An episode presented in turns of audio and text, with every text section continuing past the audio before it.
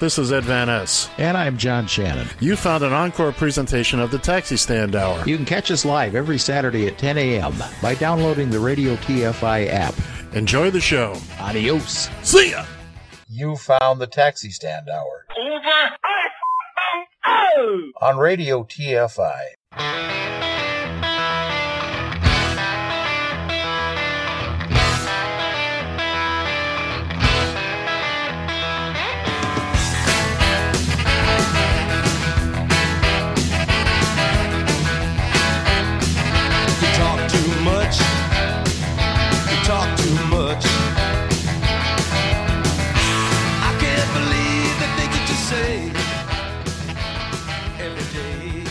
Join the conversation. You can reach the guys at 754 800 chat. 754 800 2428. On Twitter at Taxi Stand Hour. From a payphone, call collect. Thank you there, uh, Gerald. By the way, does Gerald have a last name? Gerald, Gerald, Gerald, huh? At the moment. well, it is Saturday, April 11th of 2020, and you are listening to the Taxi Stand Hour once again here on Radio TFI. From the Northern Command Studio in Eagan, Minnesota, I'm John Shannon. And from the Radio TFI Executive Tower, I'm going to guess he is over on the 99th floor by now. That's a hell of a walk, by the way. Mr. Ed Van Ness, good morning, sir. Good morning, kids and kittens. Actually, we're at the nurses' station today. We're we're, we're fine as far as all that goes. We're just feeling a little run down. We He's in the infirmary there, folks. yeah, that's the word I was looking for. Infirmary. We we we we, we got a little cold weather last night, and the way uh, the way the master suite is set up, my bed the head is right up against the concrete wall. So last night I essentially slept with my head on a block of ice, and I'll be fine as the day goes on. But I apologize right now for if I plus plus plus uh, took a lot out of me. Uh, Thursday night we had a rollicking good time. Uh, no one will ever He hear the second hour recovered? of it. No, that was uh, that was a, that was a fun show. That was a fun show. Yeah, and we didn't get to hear half of it. Well, Well, we heard Ed's half of it. we but- heard Ed's half of it. Somebody forgot to push a button. We're we're we're tracing it down now. We we should have an answer in a couple of weeks. It was a technical issue, and uh, we'll we'll fi- we'll find whoever was responsible for that. So if you go on SoundCloud or or or the uh, uh, what else do we call that? The podcast. You'll see there's a special one hour edition of the show from Thursday because we only recorded one hour. Well, only John was recorded for for So, what I have done, just out of, uh, oh, what, what's the word I want? Just out of extreme caution. caution, extreme caution. Duly noted. I have just, yeah, I have just uh, recorded just myself. And then if he forgets to do it again, if he forgets to push that button again, well, guess what? It's, going to be time for Dr. Van Ness to go to work. Well, no, no, we don't. We're not really certain what happened yet. So, uh, anyway, moving on. Moving on. Uh, hey, I saw. Uh, did you get snow today? No, I, we I was- got some snow showers two days ago. Because I was watching the news and it seemed like there was a there was a big band of snow coming through the Midwest. Looked like it was just gonna at uh, the outer edges of it was gonna was gonna land on your fair city. Uh, well, I haven't checked the weather yet this morning, but apparently we're supposed to get on Easter Sunday, we're supposed to get rain changing over to wet snow. Now there's a winter storm watch for the southern uh, the southern or southeast corner of Minnesota that might nick the the might nick the Northern Command studio, but uh, I don't think that uh, I don't think it'll be much of anything to tell you the truth. Okay, perhaps that's what I was seeing. Maybe I saw the uh, a couple of day out forecast, but okay. So uh, they're supposed to be getting some pretty bad storms in the uh, in the southern U.S. everywhere from Texas through Arkansas and Right. points east from there. So Well, you guys were at the very top end. It looked like a, a kind of a comma laying on its side. But okay, Mm-hmm. fine. As long, as long as you're okay. By the way, we have we have stock market prices. Uh, both of our we do. both of our contestants made made gains since last Friday. Uber up uh, about four dollars and twenty cents since last week, up to twenty seven eleven. Lyft uh, Lyft took a nice ten dollar and thirty three cent. I'm sorry, eight dollar and thirty three cent jump from last Friday, from twenty two dollars even to thirty dollars and thirty three cents. Uh, that's actually the the highest Lyft has been in well over a well over a month. Well over a Yeah. month. Well, all I can say is, and I've mentioned this before, they're just riding the wave of the market right now. Sure, sure. Uh, You know, Before- they've they've done nothing to have in- you know inspired people to invest in them whatsoever. well, they're also sitting out there with their hand out now. You know, oh, our business, your business, what? Your business has been stealing from people. You took a chance, now you lost. Yeah, so, so sorry. Not. Oh, before we go any further, uh, let's play our daily affirmation from Professor Graham Medley. So most people have a fear of acquiring the virus. I think a, a good way of doing it is to imagine that you do have the virus, yeah, and change your behaviour so that you're not transmitting it. Don't think about changing your behaviour so you won't get it. Think about changing your behaviour so you don't give it to somebody else. That is absolutely correct. And as always, thank you, Professor Medley. We're playing that every day, and we will continue to pump that message out as long as we feel the need to. Uh, Oh well, hey, I uh, f- actually have one uh, taxi related story. Believe it or not. by all means. Um, so apparently, there's a taxi driver in New York City who uh, his name is Raul Romero. Romero, excuse me, and he thought he'd be fine as long as he wore his, a mask in his taxi. Uh, he read all the notices from New York City's Taxi and Limousine Commission. Taxis are essential services, they say, and drivers can go about their daily lives with a few extra precaution.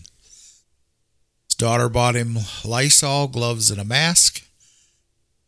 But mostly, Raul thought of all his bills $1,100 for rent, $440 for car and liability insurance, $320 for taxi dispatch fee, $150 monthly parking, $120 cell phone bill, $60 internet bill, groceries, health insurance. How could he stay at home? Boy, that sounds familiar. Hmm. Sounds very familiar. Well, now he's sick. His older daughter and son in law are sick. Raul can't work, and there isn't enough money for April's rent. So he he goes on to say here that he um he I lost my train of thought here. Basically, he was going back to look, you know, look at the tapes, look at all of his passengers to see uh, who might have infected him. And unfortunately, what are you going to do? You know, if, if somebody infects you, what are you going to do? Sue them? Right. I, I mean, other than if you could figure it out, other than letting that person know because they may not be symptomatic. Yeah, that's that, They- that's true. True, They could be a carrier. At first, Raul, uh, Raul uh, mostly drove doctors and nurses trip after trip from their homes to hospitals. He almost felt he almost felt he- heroic, uh, doing his part in the pandemic. He even signed up to deliver groceries to seniors. Well, then he started getting patients who needed a ride to the hospital. Some of them told him they wanted a COVID 19 test. Others wore masks. Some did not. Some coughed in his small Toyota Camry. A few didn't even uh, cover their mouths. Now I'm I'm curious about this. Now, if this was a New York City taxi cab, don't all of them have partitions? They do, but virtually all of them. Most of the partitions, there's a big door, the window that slides open. Right, so he can Oh. get paid. Well, no, there's a slot for that. But Oh, a lot? Okay. a lot of drivers will keep that window open for either a air conditioning or just because they don't want it closed off. They want to be able to talk to the passengers, whatever the case may be. Mm-hmm. The only ones that don't have that feature are the Nissan wheelchair x- taxis that that I drove. Uh, the you are literally sealed into the back. Uh, there is no the money slot is built into the the plastic partition, but that does not move. There are no moving parts to it. It can't open.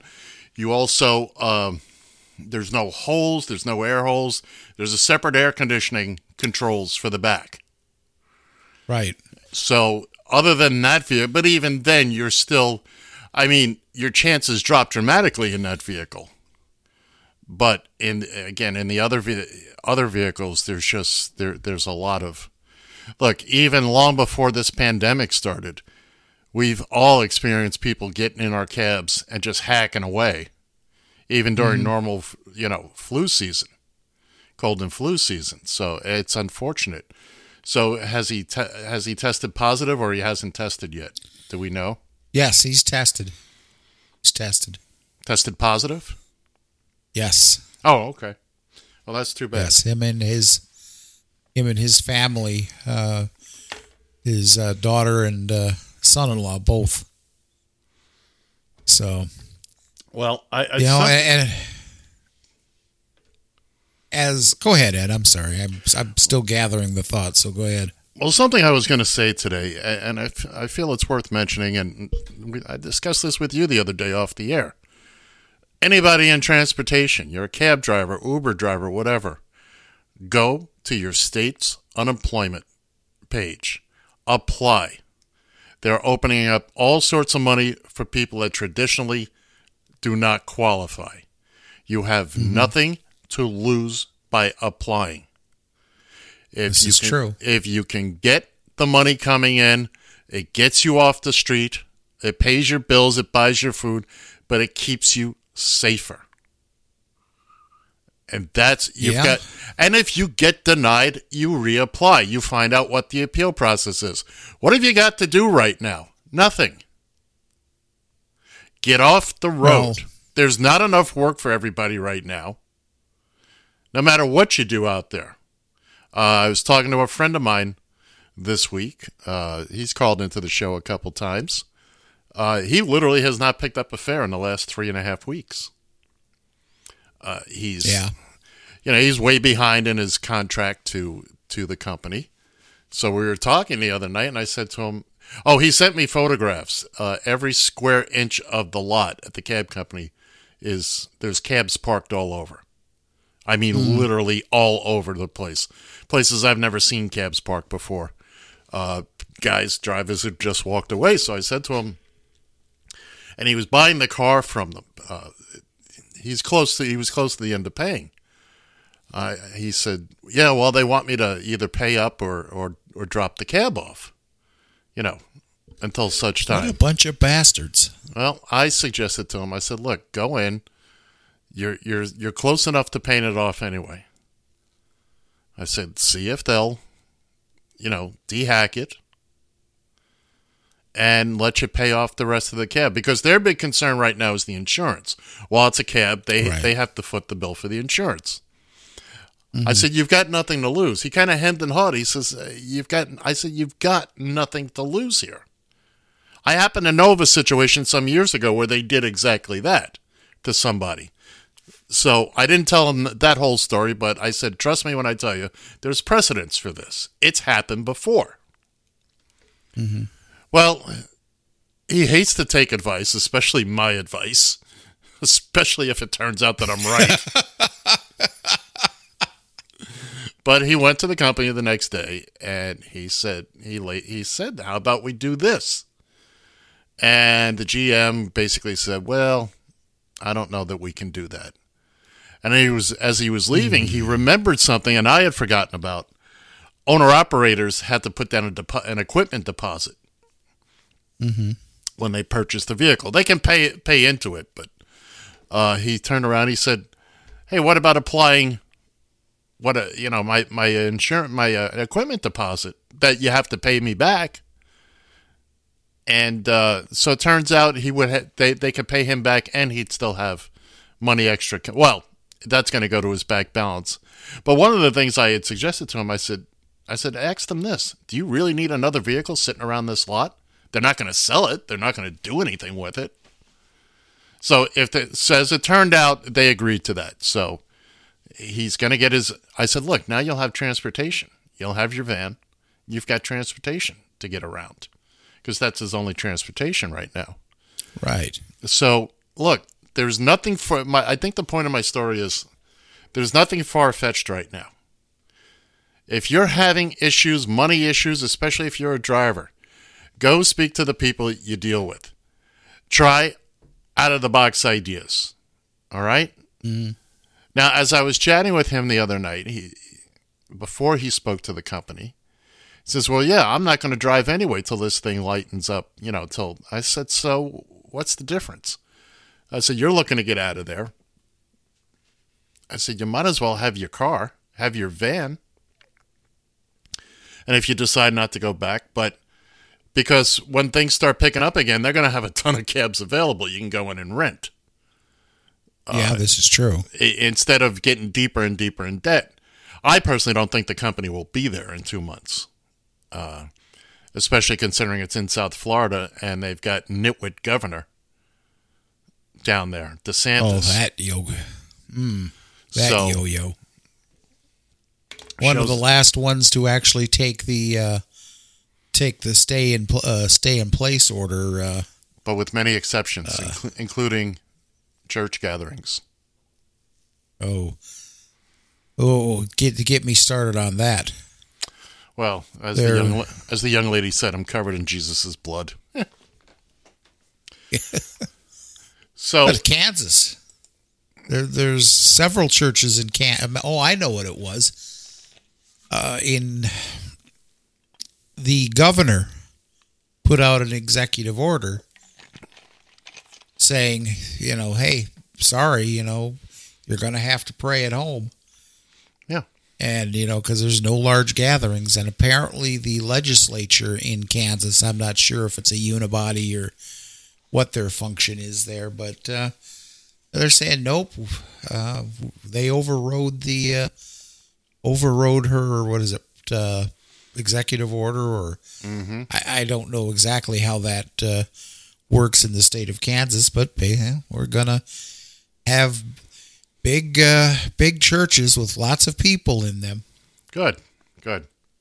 Yeah, yeah. Good. Maybe just while they're having the service, maybe we have a helicopter drape around a big, uh, Don't big uh, uh, dome over them, and they can just, yeah, exactly, just wallow in their own sorrow there. Well, there's, I, look, that's.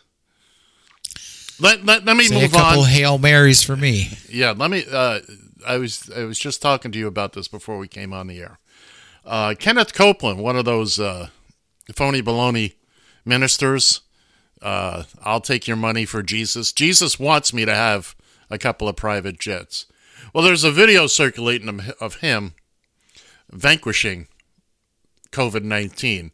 Now, look up the video, Kenneth Copeland. And it's worth it to see his face as he does this, but he's got four four gentlemen on stage with him. And you'll hear them in the background. I'm going to play the audio from it.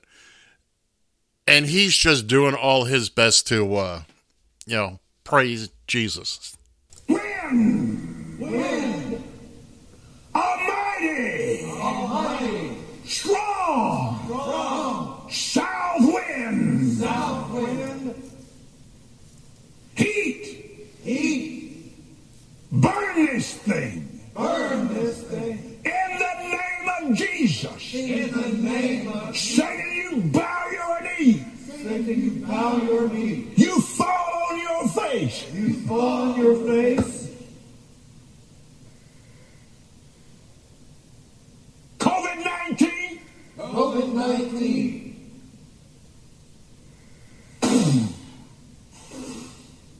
I blow the wind of God. The wind of God.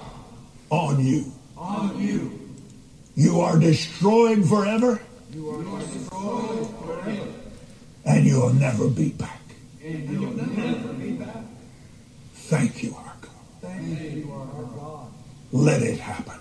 Let it happen. Cause it to happen. Cause it to happen. Say hallelujah. Say amen. It is as as amusing as that is to listen to. I I, I highly recommend you search the video because his face on all this is just priceless.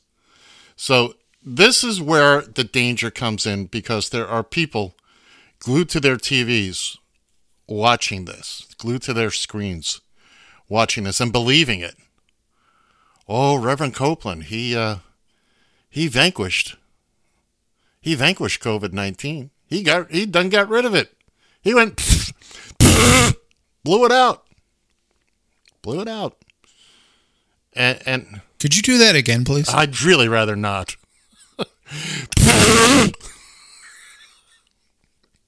I feel so unladylike when I do that. but it, well, that- I didn't want to. I didn't want to play the video here. I see the. I see the stills on YouTube, and yeah, I, I So look at his look at his face. It, it's it. But I'm more. Cons- I don't care about this idiot, and he is an idiot, and they're all idiots as far as I'm concerned. As I've always said, faith is a wonderful thing. It's religion that's the problem. but I'm concerned. Exactly. I'm concerned about the people that are tithing 10% and are hanging on every word this guy says. He's not only taking their money, he's threatening their lives. He does not care what happens to these people. And, and that's, I, I mean, the entertainment value aside from that, and for a going to hell sinner like me, I mean, it's fantastic. I think it's hilarious. There's, uh, there's, there's pure, it's pure comedy gold but to me it's got no value as far as making anybody feel better or, giving them faith that things will improve and that's what your that's what your religion is supposed to be about that's what your faith is supposed to be about your church it's to inspire you to do good things it's supposed to help you get through life the good the bad and all of it there are trials and tribulations and your faith should help get you through that. And I've said it a million times, I'll say it again. What works for you is fantastic. I I will defend your right to believe whatever it is you want to believe. I am there for you. If it's important to you, I'll get down on my knees with you if it makes you feel any better. But as far as organized religion goes, it's no better than organized crime. They've got better music. So what? Uh, what's going on in New York? Of course, you can attest to this far better than I can because you're living in it. But I saw this saw this tweet from NowThis uh, about the drone drone footage of uh, New York City workers burying bodies in a mass grave on Hart Island. Right. Just Now, That- what el- what else do you know about Hart Island? I know really nothing about Okay. Hart Island. Hart Island is also is where they bury the uh, the destitute. That's where they bury people people who have died and nobody comes to claim them. Oh, really? Oh, really? Oh, really? That's not. They didn't just pick hmm. that at random. Okay, that's your Potter's Field, if you will. Hmm. That's your that's your Potter's Field. So Yeah, I guess I didn't know what that term meant. I did read this for for over a century. The island has served as a potter's field. you've never heard the term pot, Potter's. Field before? I know I have not. Oh, really? Oh, that's that's not a New York thing. That's that's okay. But But- uh, here on but the you- other other end of it, uh, uh, it looks like uh, De Blasio is uh, taking homeless and moving them out of the shelters and into hotels. Sure. Bring this. Why not? I may go sleep on the street for a night if it gets me in a nice hotel. Oh, he didn't say what type of hotels they were. Well, if I put my if I position myself, you know, in front of the Waldorf Astoria, odds are, at least that's my thinking. Well, if you're gonna dream, dream big. Go big. Hey, I, I want to pass along something I stumbled across. Uh, there's a small That's island. what I saw.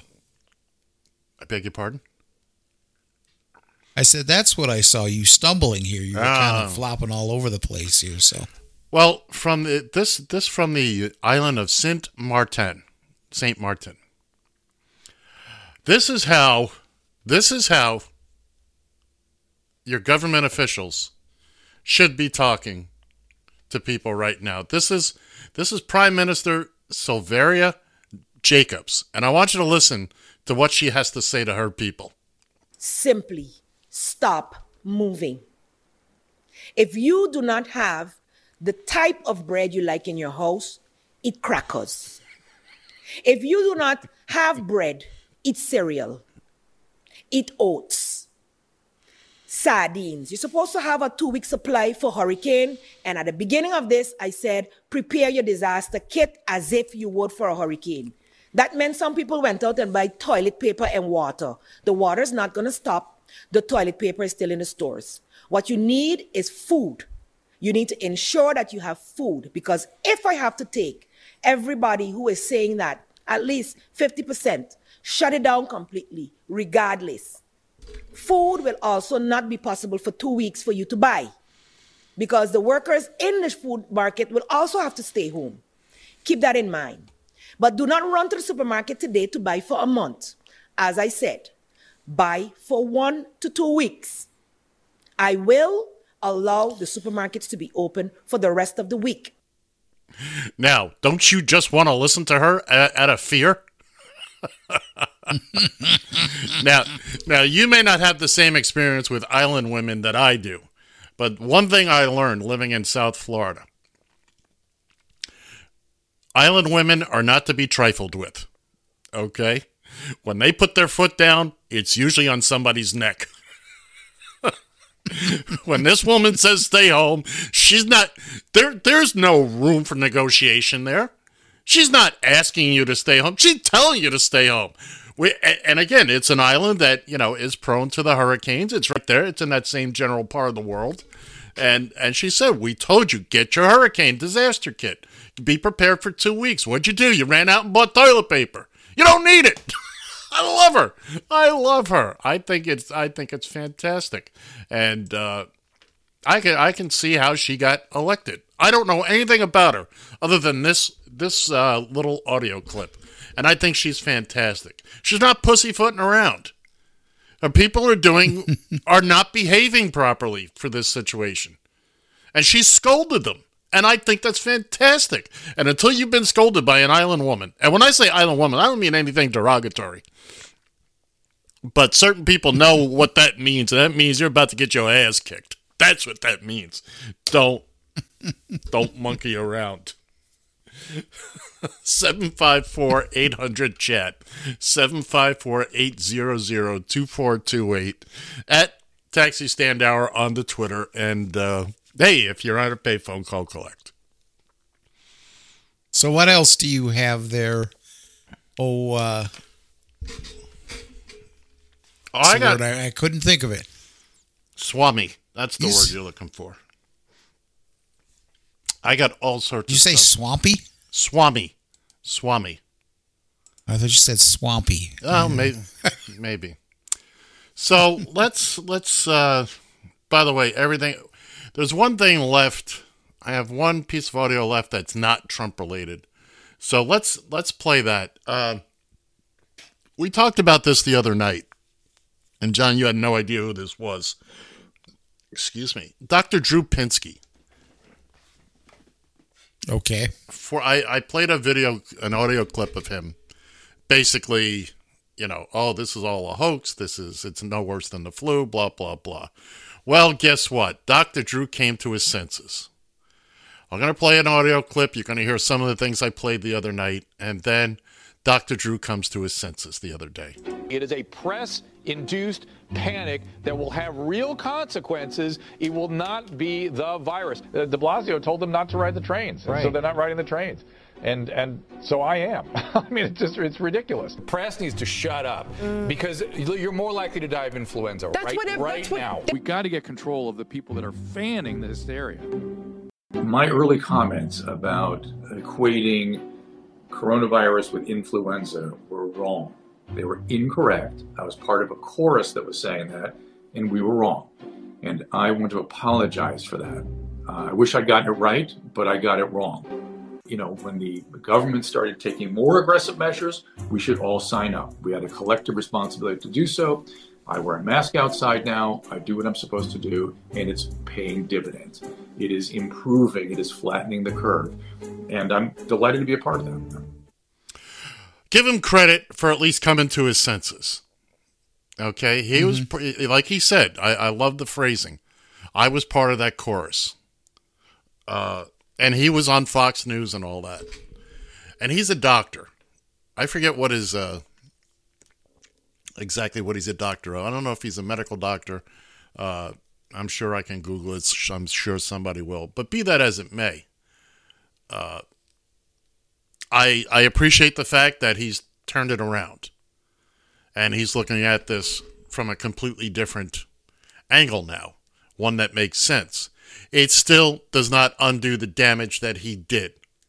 If one person listened to him, and because of the words he said, went out unprotected, or just you know, ah, the whole thing's a, the whole thing's a joke. Uh, then that's on him, and he needs to live with that. Uh, on a on a related topic, just before we came on, I, I opened up my Twitter feed, and somebody had liked something that wound up in my timeline, and I I wound up in this rabbit hole of anti-vaxxers that won't take any kind of virus, any kind of, excuse me, any kind of vaccine or anything like that because they believe, oh, the, the, there's a gazillion reasons. Because Bill Gates is involved and they're going to get nano chips. And here's one gentleman working in healthcare. Sadly, they require us to have it in order to validate our credentials to work in a healthcare facility. If you're in healthcare and you're an anti vaxxer, you believe vaccines don't work or cause bigger problems, perhaps you're in the wrong industry. Matter of fact, I know you're in the wrong. You're in the wrong line of work, pal. That's Cookie Man at P Cook 102. Uh, send your cards and letters. Uh, of course, my favorite that I ran across was was this uh, was, this intellectual giant at Carmen K. Hinton. Thank you for providing your full name, Carmen. Here, well, here's her reply. The sick should be quarantined, not the well. Space, period. We get how to wash our hands. And by the way, to wash is the number two with the word wash all spelled together. We get how to wash our hands, space, comma, and then there's no space. We get they, capital R, going to push a vaccine, comma, no space, I believe, we'll have a nano chip, comma. We get what's going on, no space. What to do, again, the number two, the word do, together. What to do about it is another story, period. If this keeps up, period, the civil unrest is going to be uh, unreal, period. America is armed. Thank you, Carmen. I, I how you got how they even allow you anywhere close to a computer boggles my mind. You're making decisions about whether uh, and giving opinions on how other people should be vaccinated or not.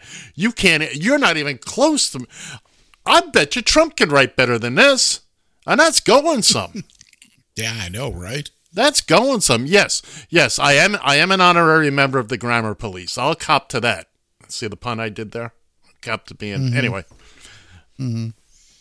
And, but look, reading Twitter and all that over the years, I've I've gotten used to, you know, and, and sometimes you do have to consolidate things down to get your message in in one Mm-hmm. tweet. And I understand. This is just that that this road is more pothole than road. Okay. Of course, this um, member of the uh, grammar police, uh, our friends and listeners here, comes from the man who will gladly ask you a question. That's a cultural issue. That's a cultural issue. And I do try to avoid that word because no matter how hard I try, no matter how hard I try, I, cannot I cannot escape that word. And ladies and gentlemen, boys and girls, this is not my normal accent. This is not the accent I was born with. I've been actively fighting my New York City accent for low these 36 years now. I, I but that one, that's one thing that just I can't shake. I try. Oh, I try. And you're not the by the way, John, you're not the first person To who, point uh, that out to you? To point that out to me. Yes. And I'm going to get away from this tweet because it's really just bugging me now. Uh really just bugging me. Oh. You know, I, I, I still, you know, going back to uh, going back to Hart Island here. I know when I first saw this, um, and I, I just felt this kind of rage. Uh, and I'm actually kind of surprised. I must have. No, I don't. I was going to say I've had that tweet. I tweeted that uh, uh, uh, before we had our uh, Friday. Uh, was that Wednesday rant day or Thursday rant day? I forget. I think it was It was Thursday rant day. it, it was temper tantrum Thursday. Yes. And uh, I, I I retweeted this thing before that, and that just for whatever reason really upset me. Of course, I didn't know the history of Hart Island like you described it there, and I didn't know what the whole uh, thing as a what the term Potter's Field meant. Well, it, I, I'm Um, going to stop you right there because, like a lot of things, and I've been guilty of it myself. I was guilty of it with uh, with our boy Brent. Um, we see things, we have a knee jerk reaction before we actually know Mm-hmm. what it is. There was a great picture a couple of weeks ago up of a guy uh, in a Walmart with a shopping cart full of paper towels and and uh, uh, toilet paper, and of course the Twitterverse came down hard on. It turned out he was buying for a senior center, you know, a senior citizen Yeah. nursing home. So, you know, we don't always know. Uh, we jump but without having the details of the case. But uh, this is what's happened here with Hart Island, and you're not the only person to to jump to that conclusion. This is not. so- I promise you. Look, I I know very little about Bill De Blasio. I could care about him one way or the other. A lot of people don't like him. They want him to resign. Yada yada yada. This is not something that would be done in normal times. We have an overload of corpses. Okay, what would you prefer we do with them, people? Uh, why do we keep them in refrigerated trucks for? Look, we're I putting guess them you'd in. run out of refrigerated trucks. We're putting them in the ground. Uh, as the mayor said uh, yesterday, we're treating them with all due care and respect, et cetera, et cetera. But, and he didn't say this; these are my words now. But we're we're in a healthcare emergency. We're in the fight for our literal lives here. Okay, so for right now, uh, look, it, it's like when when you're cleaning the house because the uh, the in-laws are coming over, or somebody important is coming over. You just stick things wherever you can, and that's what we're doing right Yeah. now. That's what we're doing right now. And the sad part about that that is, and I, I'm sure that there are a lot of people like this, where nobody, nobody, like you said, nobody to claim them. Right. And this, what's sad about that is, is that these people were sick, and they didn't have anybody. That nobody cared. There was nobody to Well, it's not even that. with, or It's not even that, John. You've got you've also got those some of those people or their families couldn't afford to bury them. And remember, every one of these COVID too. every every one of these COVID nineteen patients is dying alone. Doesn't matter how much family they have; they're dying alone. There's nobody in there to hold their hand or anything like that because they you can't be allowed in the room. Otherwise, you're, you know. And of course, that's that's got to that's got to be heartbreaking to know that you can't go in and just you know hold their hand while they pass on and, and uh, you know it, it's a horror the, these are things that most people aren't taking into account. So when you look at hart island this is not look if the city was really acting like real bozos we just we just chuck these bodies into the incinerators and burn them if we really wanted to be jerks about it. I mean just burn them then we're done with it there's no upkeep. There's no going back in later and, and sorting out the dead. Then Yeah, but when you use the word when you use the word mass grave, no, that just it just for whatever reason, it just doesn't seem like anything that we'd have in America.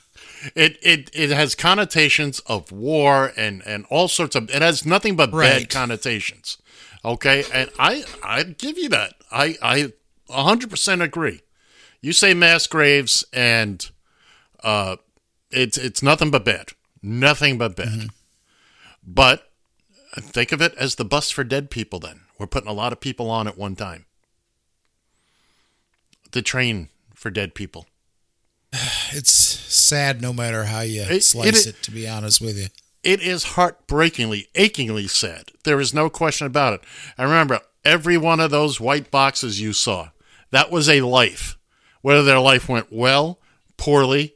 For all you know, some of those people just died. They were here visiting and they don't have their ID with them or something. So nobody knows who they are.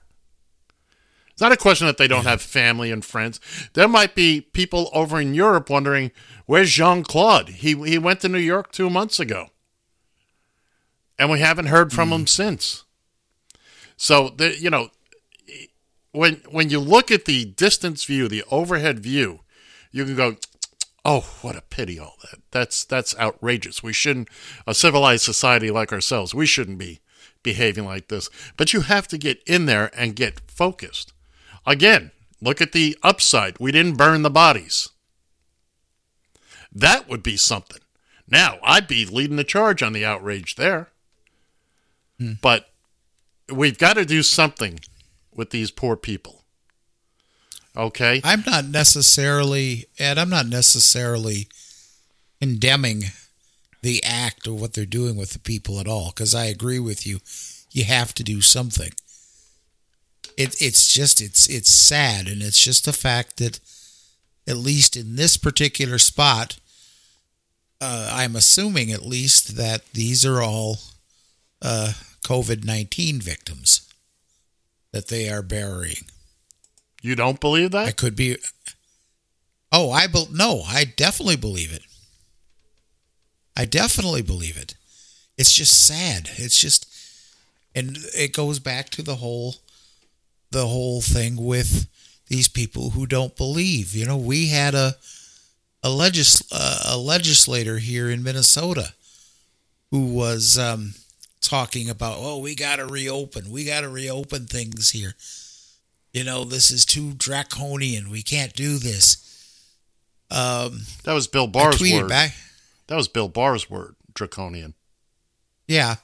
Well, I'm I'm paraphrasing the. Uh, okay. I'm paraphrasing this legislator, but Paul Gazelka, by the way, now that I remember his name, it seems to me that a lot of these people who are out there uh, trying to call this a hoax or not as bad as it seems or whatever, you obviously haven't lost somebody. You obviously haven't had a friend, a relative, uh, contract this or worse yet, die from it.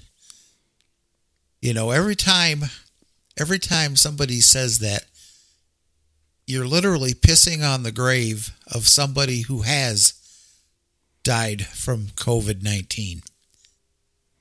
And I just thought in this country we had a little bit more compassion than that. Obviously, I must be wrong. Well, again, we we've got a lot of people that are not looking at this with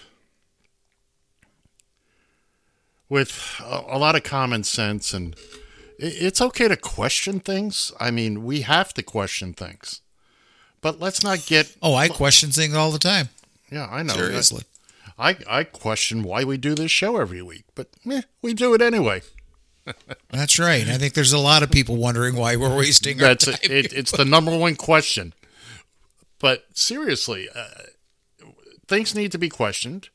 Don't ta- I, I'm okay with not taking everything at face value, but once something is proven to you, let's not go off time and time again. time and time again. Let's not let's not go and make uh, you know.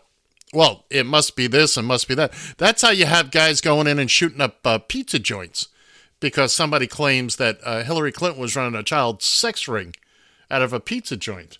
By the way, speaking of, uh, we've got some stuff from some of the press briefings in the past week, and I've got I've got one from last Saturday, after, obviously after we went off the air.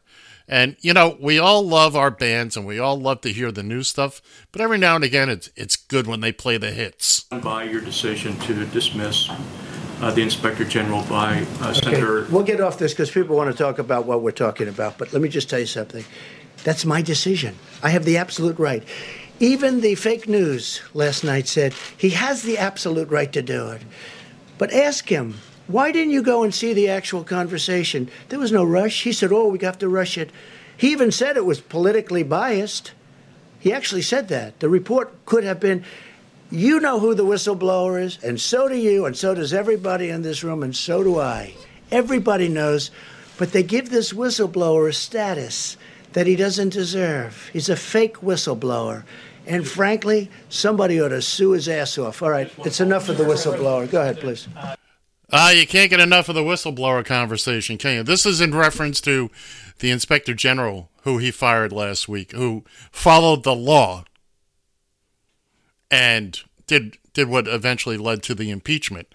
Uh, and, and what the whistleblower said is no longer relevant because it's all been backed up by by other testimony. But uh, you know, this is what we're up against. This is who we have leading us here. He can't shake this stuff. I, I, so that was that was from last Saturday, and again, there are people listening to him, and I don't know the name of the whistleblower. I know it's out there in the wind.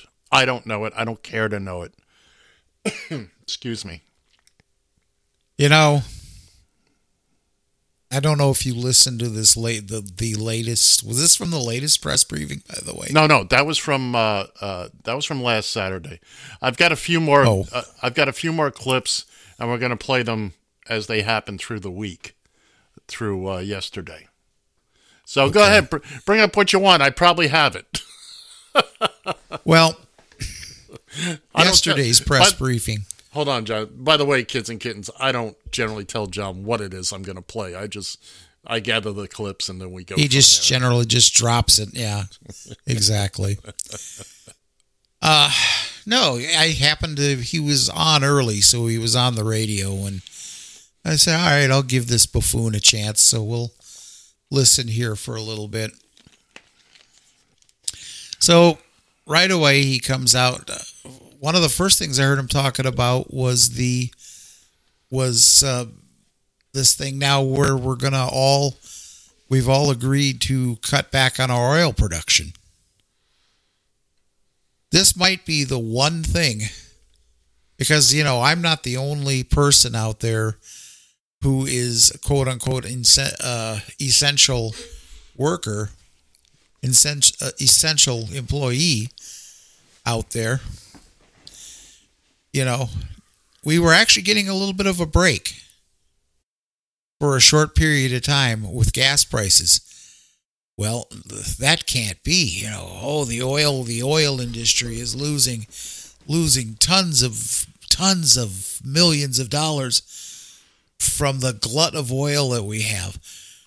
So, what was turning out to be kind of just one bright cloud in this whole, or this silver lining Right. rather, in this cloud, uh, they're going to wind up taking that away now because once they start cutting production, gas prices will probably wind up going back to where they were into the 250, 260 uh, a, a gallon range. And, uh, oh, all will be right with the world. Now, we, God knows, we got gas, we got gas uh, stations that are charging less than a buck a gallon. What's what's more frustrating? What's more frustrating? What's going to happen? This always burns me. Is that, and I'll never forget the the first uh, Iraq War. We go in, we do the attacks that night. The next day, gas prices skyrocketed at the pump. Wait a minute. I That's- remember. that's already in the ground. It's here. It has not cost you an extra penny those couple of thousand gallons that's in the ground. I can see a month down the line after it's been refined and shipped over, and okay, prices slowly go up, but they turn around, boom, next day, and that's that's what burns me. And you're right. Right now, you know what? Russians and the Saudis. Oh, too bad. Uh, you had a bad month. You know what? They don't care about us when they when they spike the price. This is all about Trump and the stock market. That's all this is about. It's not about people like you out there trying to, you know, doing the essential work. Look, I've never been happier in my life to be considered non essential. you, you sit over there happily. Again, I got walls that, that, that aren't going to stare at themselves. Well, that does make you an essen- uh, essential worker. That's right. I mean, I'm keeping an eye on the walls. There you go. Just as long as they don't close in on you. That's Well, my well, biggest that- fear. That's that's another story for another time. my happy Oh. my happy pills are kicking in, so Well, that's Well- good. well. And again, before we get to you know, uh, I I I always want to uh say thank you to not only you, John. You're you're out there. You're an essential worker. You know, to everybody that's out there that's that has to work and is doing the things that allow me to sit home and be and get fat. And I implore, I implore everybody else. You may be out there working too, but guess what? There's a kid stocking the shelves at the supermarket. There's somebody working the the counter at the pharmacy. There's somebody delivering your mail, picking up your trash. They're out there just like you are. So you know what? Just give him a give him an attaboy. You know, pull your mask down, give him a smile. This is the this is the thing I don't like about wearing a mask in public is I can't smile at people. Although it's certainly dramatically dropped the number of times I get I get arrested every day, but it's come to an almost complete halt. Uh, but I, I my experience has been, and I was out yesterday. I went grocery shopping, uh, did a did a bunch of things in my area, in my neighborhood. Everybody's abiding by it. We're waiting outside stores, keeping keeping a distance. Virtually everyone is wearing a mask. Not all, but you know, I'm a mask wearer because they want us to, and it's just a good idea. Uh, everybody's being very considerate of it. When I get home, I've mentioned this before. I have a I have a thing of Lysol disinfectant wipes out in the out in the vestibule here, and whenever I come and go, I wipe down the the doorknobs, the locks, the front gate, just because I I'm wearing gloves, but you don't know who's come in or what I've picked up on my gloves. So it's it's those little things. now, Even though there's really only two of us coming and going out of this building, uh, you know, we still have the postal people and delivery people coming, but we can all do our little thing. Yeah, I'm getting a little stir crazy. I'm not going to lie. But again, it's. I don't want to go back on a ventilator. I've been on a ventilator. I don't want to go back to that. No. I've been on it. No, not interested. Thank you very much. tapping out, John.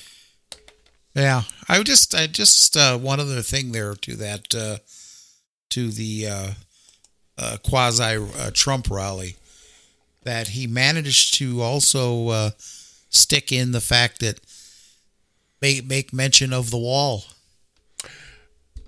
Yeah, I didn't. Yeah, I wanted to. I, I wanted to grab that. Uh, actually, I thought about it. and I thought, no, I'm not gonna. But you're right. He did. He got off on a rant of 160 miles of wall. We got a 2,000 mile border, nitwit. well, he was what he was referring to was was the Navy uh, and how they're out there protecting us from drugs coming in. Uh, and because they're out there now, now, now uh, the drug runners have to come up against this powerful, powerful wall. It is what five percent of the total border, less than ten percent of the total. And again, it's a wall. It's a wall. We can climb over the wall. We can tunnel under the wall. Your damn wall has collapsed in a stiff breeze, and don't tell me the concrete hadn't dried. Okay, any half-ass construction crew knows you you brace these things until the concrete is has cured. All right, so don't give me that. Oh, it was wet concrete. Then you get the dopiest builders in the world, the dopiest builders, and, and make no mistake, kids and kittens, ladies and gentlemen, it, it's about him. These are his reelection rallies. Again, me, I turn on on the briefing. I hit the pause button on my DVR. I come back later, 20 minutes later or so, and I fast forward through. If I see Trump or Pence talking, I I fast forward. I zip right through it. Because basically, Pence, uh, Trump said it himself last week. Mike Pence talked for five minutes and didn't get anywhere near your question. he's a politician. He's just going to ramble on. Uh, when he's not sucking up to El Presidente, he's saying a lot of nothing. He's talking a lot, but he's not saying anything. So I wait for Fauci to get on. The other Dr. Birx, I, I, I'm back and forth with her on what, what I want to listen to with her. Fauci, I listen to. I like, I've seen him on a number of other shows. I mean, he's making the rounds. But what I like is that he doesn't commit himself to anything, but not in that sleazy politician, I'm not going to answer a question. He understands that the business he's in, there are sometimes no rock solid answers. You can't always say X equals Y. You sometimes have to say, well, if this happens and that happens, this is science. This is science is all about questions and failures. You will fail more than more in science than you will succeed. Because once you've succeeded, you move on to the next thing. So you fail a hundred times so you can succeed the one time. And that's what I like about him. I want to do a quick uh, public service here for the city of Toronto. This was something that our friend, uh, the queen of the queen of all hacks, Christine Hubbard. You want to save it for the next hour? Uh, You should save it for the hour two. Well, okay. Okay. I guess I can do that. I guess just you for will. you, Ed. Thank you. Just just for you. Thank you. Because I don't want to cut anything that the Queen of All Hacks is involved in, and and because John, I know you are following their the the Hubbard family's workout regimen every day. Oh, I told I told her I wanted a video. then I'd start working out. Because I'm here doing it, you know. Hell, if the little girls can do it, so can I. I don't know about that for either one of us, but uh, That's. I did my half a sit up this morning. I sat up in bed. I'll finish it later tonight. sat up in bed. Yeah, there, you, you go. go. Yeah, when you lay back down. That is correct, sir. Oh, well, I guess we got another hour in the book, so we still have another hour left of the taxi stand hour right here on Radio TFI. And it's not even the quarantine uh, edition. No, that's during the week. We'll talk about that later. Sure. Stick okay, around. We'll see you on the other side. Stick around. There's a good chance we might actually record this hour two today.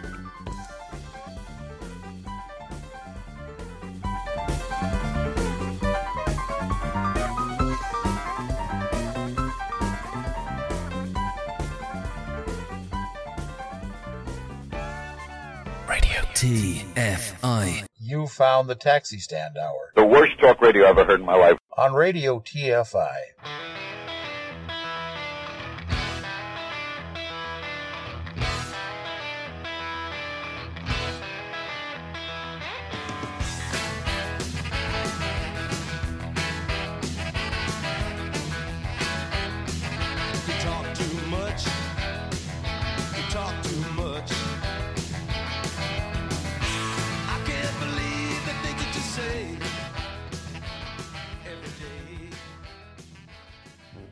Hello, I'm Larry David.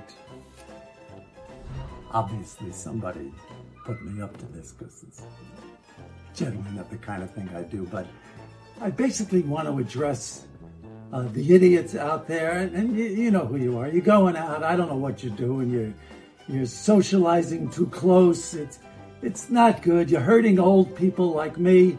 Well, not me. I have nothing to do with you. I'll never see you. But you know, other let's say other old people who might be your relatives. Who the hell knows? But it, it, the problem is you're passing up a fantastic opportunity, a once in a lifetime opportunity to stay in the house, sit on the couch, and and watch watch TV. I mean, I, I- don't know how you're passing that up. Well, maybe because you're not you're not that bright. But uh, uh, here it is. Go home, watch TV. That that's my advice to you. Um, you know, if you've seen my show, nothing good ever happens going out of the house. You know that. There's just trouble out there. It's not a good place to be. So stay home and and you know, don't see anyone except maybe if there's a plumbing emergency, let the plumber in and then you know wipe everything down after he leaves. But that but that's it. Okay. Stay the at home. The Rona is spreading. The is no joke. It's no time to work or roam. The way you can fight it is simple, my friends. Just stay the at home. Now, technically, I'm not a doctor, but mother listen when I read a poem. So here I am, Sam Jackson, imploring you, keep your ass at home. If you want things to get back to normal, don't panic. Just use your dome. Wash your hands, stop touching your face, and stay the f- at home. Motherfucker, it's no time to gamble. Look around, you're not at a casino. Just stay the f- home as if your name was Quentin Quarantino. Sure, you can still see your friends. Use the mother app on your phone. But unless you just ran out of groceries, please stay the f- at home. Thank you for doing your part to flatten the curve because that is steep. And now that you're home, please feel free to go the f- to sleep. Hi, this is Mike King. If You want to talk to the guys at the Taxi Stand Hour? Call us at 754 800 Chat. That's 754 800 2428. Join the conversation. I guess we're back. Or have we been back? We've been back. We Oh, played an okay. we played an extra bit to give you time to get back. Well, that's nice. And I heard part of it, and like I said the last time to uh, old Samuel Jackson, uh, if uh, if you'd like me to stay home, sir, I'd love to stay home. Love, love, love to stay home. Are you kidding me? Yeah, plop me a quick fifty k. Well, before that, I'll be. bef- I'll stay home for the rest of the year. See, Sa- Samuel L. Jackson was not supposed to make an appearance today. It was Larry David. We, Uh-huh. play, we played Larry David imploring people to stay home. Kind of a funny little Mhm. bit he did. And uh, but lo and behold, there was nobody at the other microphone as Larry David was finishing up. So we had to Well. put Sam, we had to put Sam Jackson in there. And then you And I'm just glad you did. And you just barely made it. And that's it. Take a casual drink. Yes, Or- All right, exactly. Fine. I'll do it. Welcome back to hour two of the Taxi Stand Hour here on Radio TFI. I'm your host, John Shannon, and joining us from the uh, the the command center there in Queens, New York, is is our favorite. You got it all bass backwards. Well, bass backwards How did- completely. how does it go, my friend? How does it go? It is supposed to be.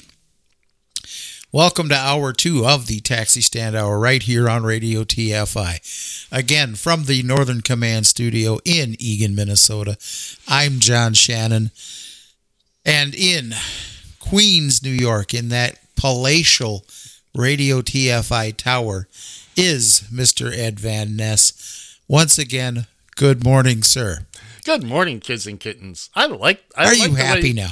I I am. I like the way you do that. It makes me feel all warm and fuzzy.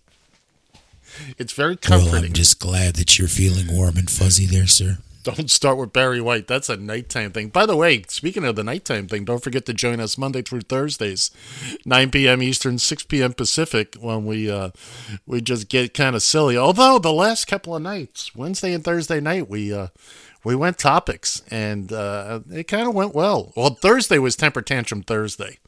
Both John and I were Oh, just yes. we were just ticked off in ways that now, there's the first hour of that show is available on SoundCloud and on the podcast. Uh, there's uh, just like the 18 minutes of missing tape from Watergate. Pretty much. that second hour may never be may never be heard from again. Well, unless you like to hear Ed talking to himself with an imaginary uh, co-host uh, on the other end, you know. I do that most of the day. Here, just sitting here talking into my microphone. It's not hooked into anything, but I just talk into my microphone and, and have at it.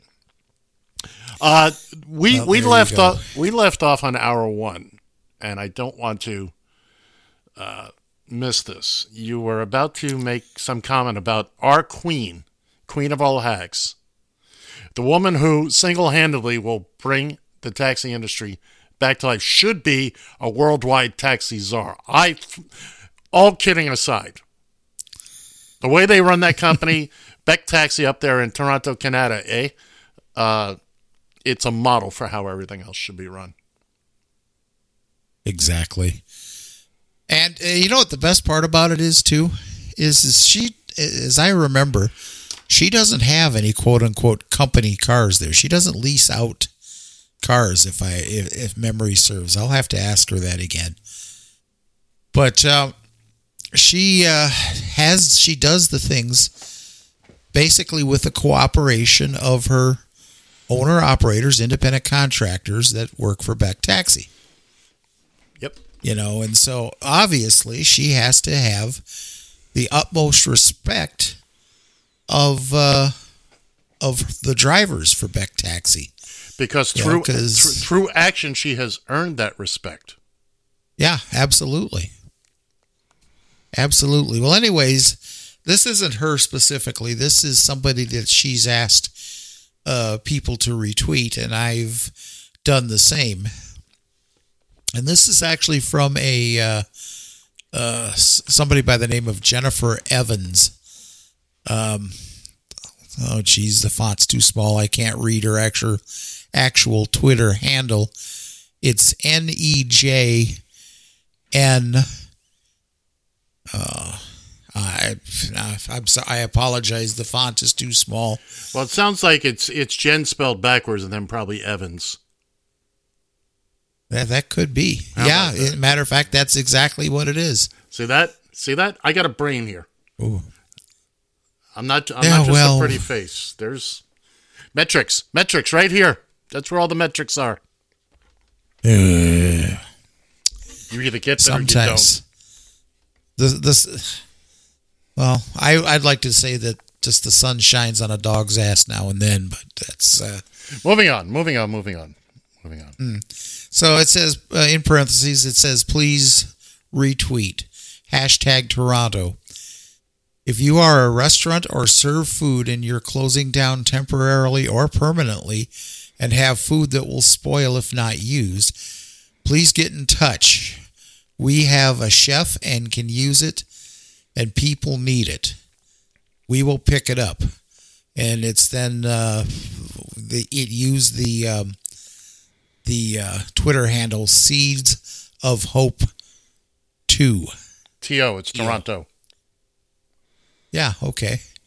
By the by the way, I've found the tweet and uh, Jennifer Evans' handle is Evans Jen backwards. Yeah, that is. It's, actually pretty catchy. It it is. She's uh, that's uh, yeah. If you can help out with that, if you're in the in, in the Greater Toronto, Ontario area, eh, and you can help them out with that, please do. Uh, at Seeds of Hope To. Uh, look, everybody can help anybody else a little bitty way.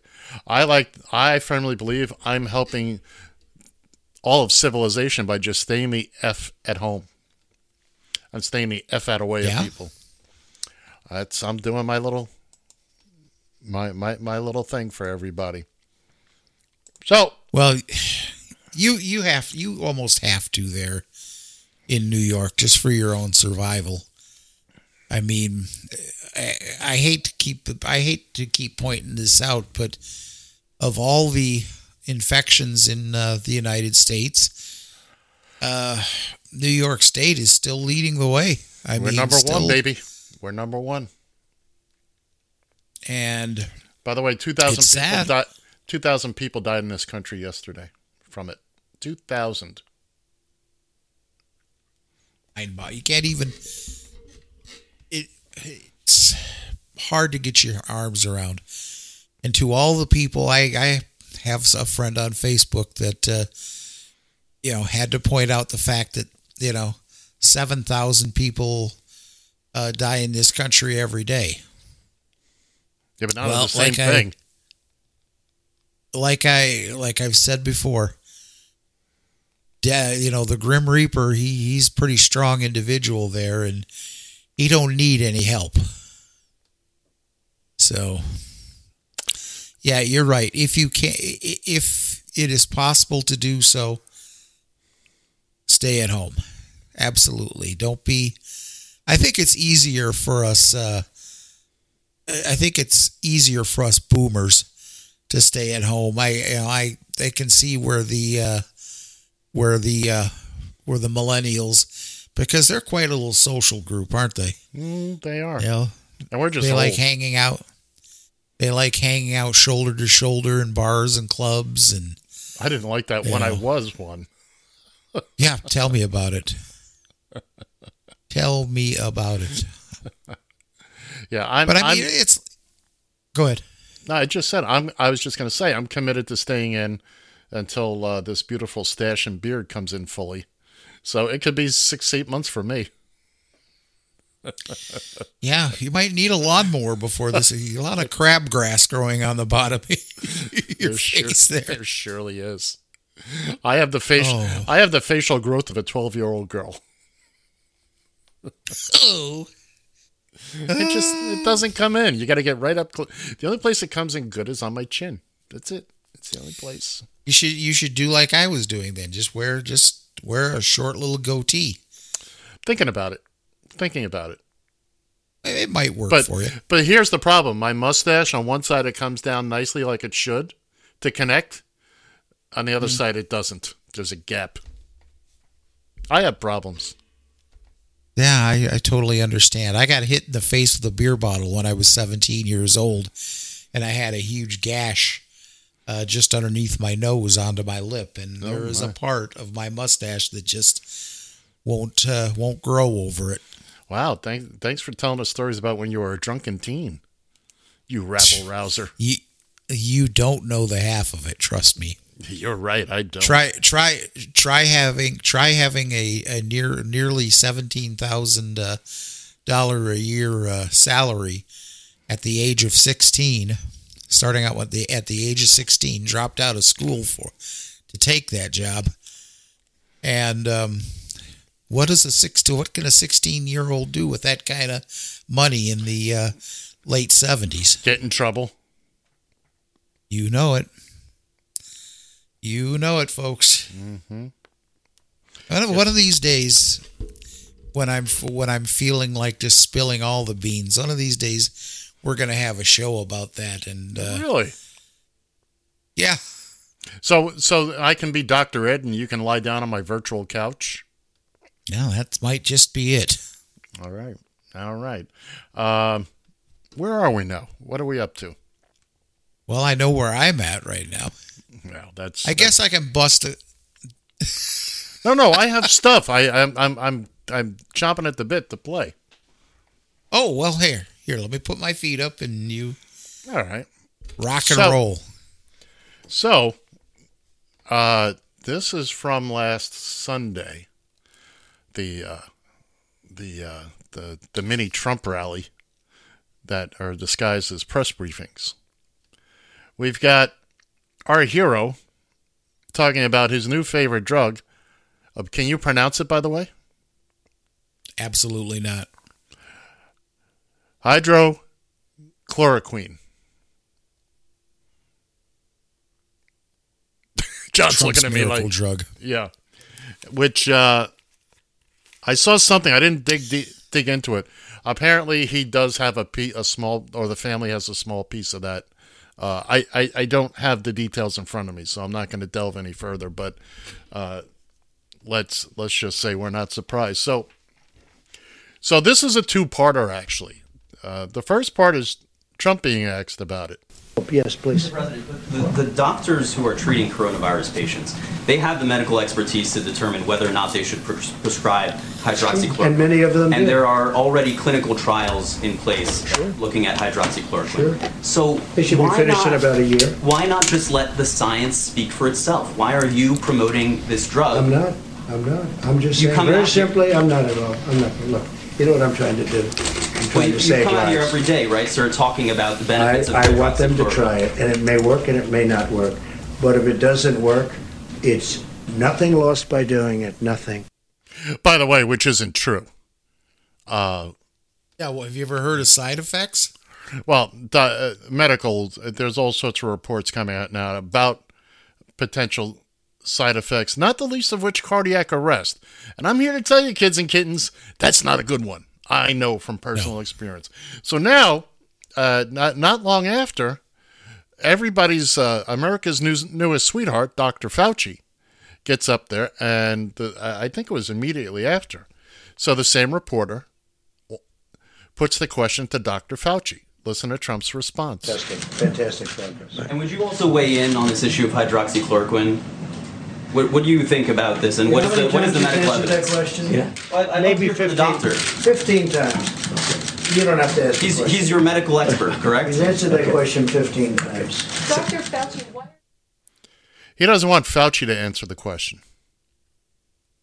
So what if he's answered it 15 times? Let him answer it 15 more times until we're satisfied with with the answer. So again, I, I, I don't have the details in front of me. I saw one article alluding to the fact that the family has some kind of stake in the company that produces this. And look, I'd say three years of uh, anecdotal evidence watching him the past three and a half, four years, and for some of us a lot longer than that. uh, Surprised? Raise your hand if you're surprised. Nope, none of us are surprised. Nope. So hey, let's- um, go ahead. I just saw this, and this could be just from a. Uh, this could be fake news in itself. I, I, have you heard anything about this? That uh, Trump is has is banned uh, CNN and MSBC, MSNBC from the uh, briefings. I haven't heard it, but I wouldn't be surprised because both of them are not. When he comes on, they cut back. Essentially, they're there for the science. They're not there. They don't need the the rally. MSNBC and CNN learned in 2016 not to give this this jaboni free airtime. Okay. Um, it wouldn't surprise me. I haven't heard it. In the meantime, the young lady from uh, OAN was back again yesterday, not in a seat, standing in the back of the room, once again pushing her way in. It's all a farce. It's all a farce. Actually, if these reporters aren't going to start What needs to happen is is the mainstream media needs to start following up and keep pounding him with the same questions. Let him explode. Okay? Let him go batty. Uh, another inspector general that Trump has fired is the fellow who was supposed to be in charge of the oversight for this $500 billion slush fund, if you will, as part of the stimulus package. This was the gentleman that was supposed to provide oversight. So let, us hear Trump's response when uh, when that question is put to him.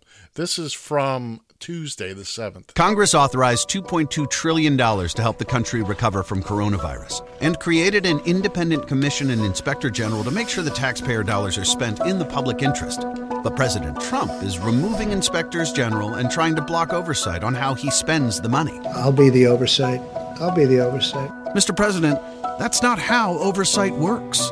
Our Constitution created checks and balances to make sure that everyone is accountable, even you.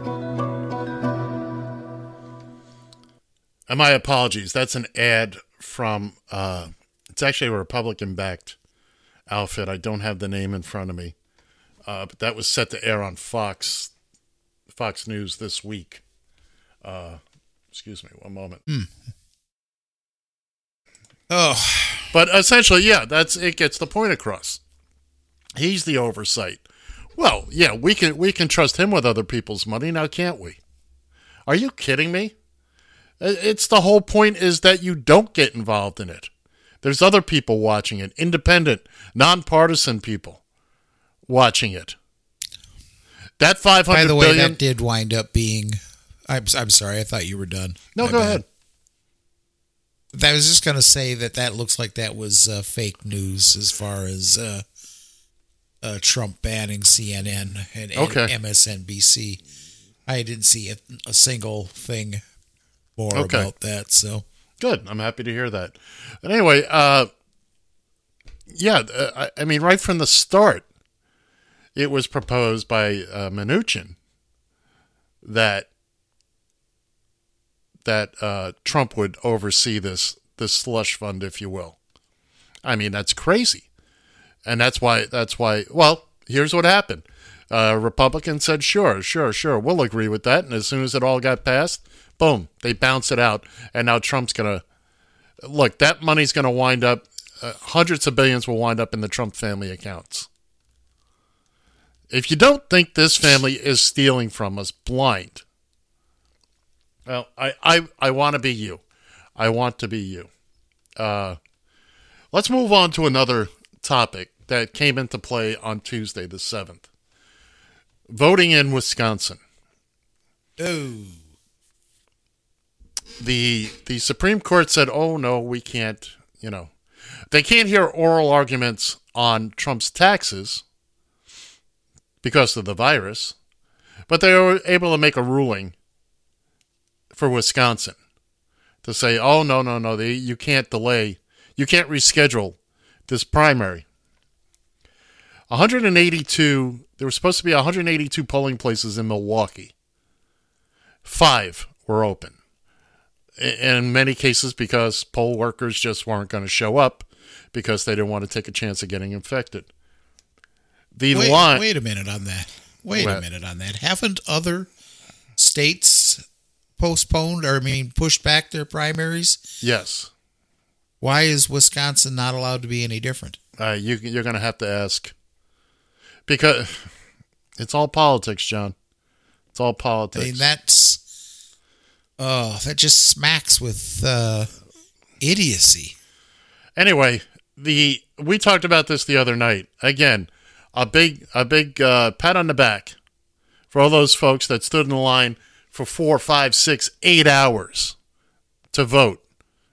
In some cases, in the rain. Absolutely. Uh, and look, they've said it themselves. Trump has said it himself. Oh well, if uh, if everybody was allowed to vote, the Republicans would never win anything. And he's right. So they do whatever they can. Remember, this is the Republican Supreme Court. They've got five Republican appointed judges on that, and this is the way things are going to go. Now, what I see is that I see this fantastic turnout in Wisconsin, and I promise you, they're sitting in the White House right now going, Good Lord, if this is for a Democratic primary, what's going to happen in November? I'm telling you, they're going to get rushed right out of office. And right now, what's going on is what's going to uh, affect that. Now, the other thing that they're talking about, they don't want, Trump doesn't want to happen, is mail in ballots, which would be safe for everybody. Let's let's play this clip from uh, let's see Wednesday, April eighth. So you were highly critical of mail-in voting, mailing your mail-in ballots for voting. I think mail-in few minutes voting ago, is but horrible. you voted by It's mail corrupt. in Florida's election last month, didn't you? Sure, I, I could vote by mail for the, reconcile because I'm that? allowed to. Well, that's called out of state. Bec- You know why I voted? Because I happen to be in the White House and I won't be able to go to Florida to vote. But let difference me just between say, mailing within well, there's a state or big mailing difference outside the between state? Somebody that's out of state and does a ballot and everything sealed, certified, and everything else. You see what you have to do with the certifications, and you get thousands and thousands of people sitting in somebody's living room signing ballots. Raise your hand if that makes any kind of sense. What he just said. Uh, no. Bueller. What do you expect Bueller? him to to start uh, making sense? Good Has Lord. he really made sense at all in the last three and a half years? First off, do you have what kind of living room do you have that thousands of people are sitting in it? For years, first off, there's five states that do nothing but mail-in votes. Their entire system. They don't have polling places anymore. Oregon, uh, I can't name them, but there's there's five states. So it's been proven that it can be done. Is there a potential risk? Sure, but what about this November when half the people will show up wearing a mask? there, there's some uh, there's some voter fraud potential. One thing I, I it's probably the only thing I've ever agreed with Trump on. He uses the phrase voter ID, and I don't think that would necessarily be a horrible idea. Some kind of national ID that permits you to vote. I'm okay with that. I really am. But other than that, why you can vote.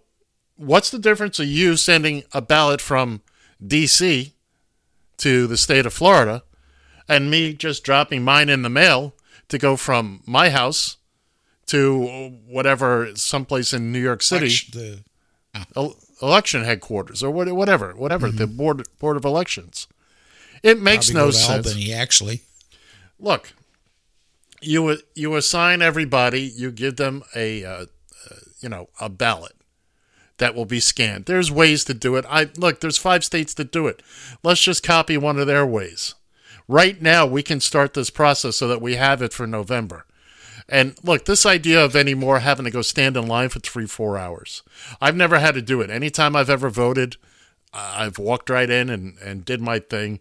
And now I haven't voted here in New York. Well, I haven't voted in New York since the 80s. Uh, so I'm sure things are slightly different. Uh, Yeah, they But- don't uh, they don't use uh, rocks and sticks anymore. really? This, was, always was always my favorite part. Always. Oh. But again, he's he's just what's good for him is good for him, and uh, I, I I mean it, it, it's just right out there. How do you even debate this?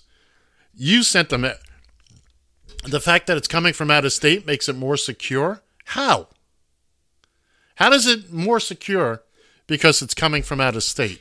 Please, somebody, somebody answer that for me. I would I would love to to get a handle on that. Bueller? Bueller? Anybody? I got one more piece of audio. Uh, this is Trump on testing. Now remember, this is the man who stood at the CDC about a month ago and said everybody that wants testing can get it. Remember that.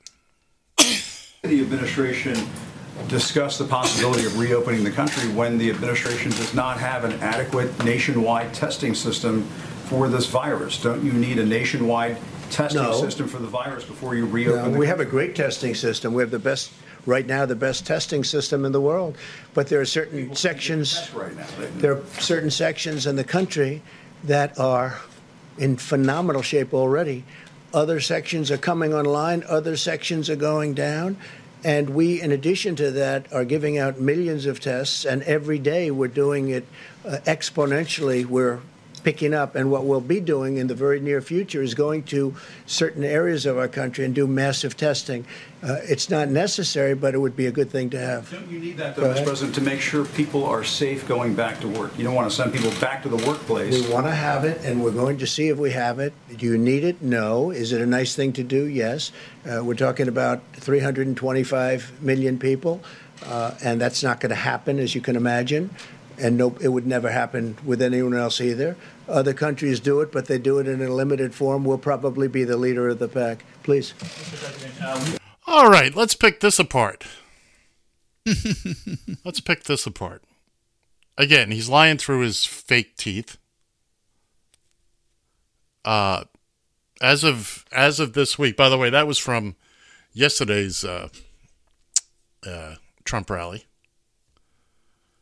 As of yesterday, 0.7 percent of the population has been tested. That's less than one percent has been tested. We do not have, we're not testing millions of people. We don't have that many tests. That is not happening. That's Uh, why what uh, Dr. Medley says is so important. You should just go on and assume that you have it. That is correct. Because the odds are the odds are probably greater that more than 50% of the population has it. Well, keep in mind, a lot of people may have had it earlier and didn't know it. The one person I follow on Twitter, uh, Angry Staffer, is convinced that he has had it. He had it in December.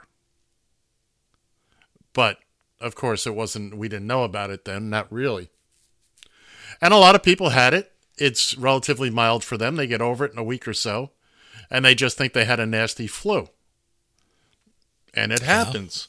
So we don't know until everybody is tested. We don't know who has the antibodies, blah, blah, blah. Everyone eventually does need to be tested. Okay? We can't just say, oh, there's a hot spot over here because you're forgetting, President Dumb Shit. People will be moving. Are you going to stop everybody from traveling? No, you're not. Because once you open up commerce in a quote unquote quiet section of the country, well, they're going to fly to places and fly back and just bring it right back.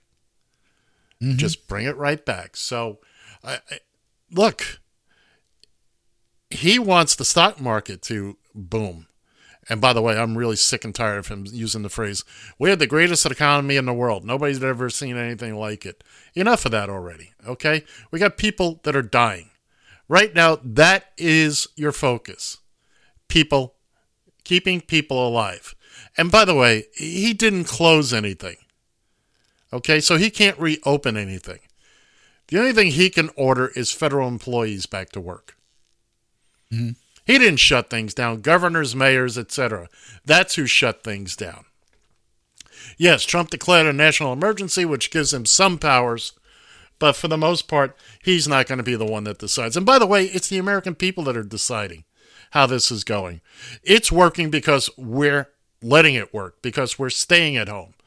We're doing this. You got some knuckleheads out there that are, you know, not paying attention, but, uh, and all across the world, we can see where it's working. We can see Italy is finally uh, leveled off because they're strict stay at home. It takes a couple of weeks for all this to manifest itself into real numbers. And remember, still, we're not seeing all of the cases. We only know how many people we've tested, not how many cases are out there. Because there are people that never show up at a hospital. They have it, they go through their little thing, and it's not as severe. They don't need hospitalization. They feel. I was watching uh, the singer Pink on uh, yesterday. She had it. One of her little boy, her little three-year-old boy had it, and it took it took them about two weeks to go through the cycle.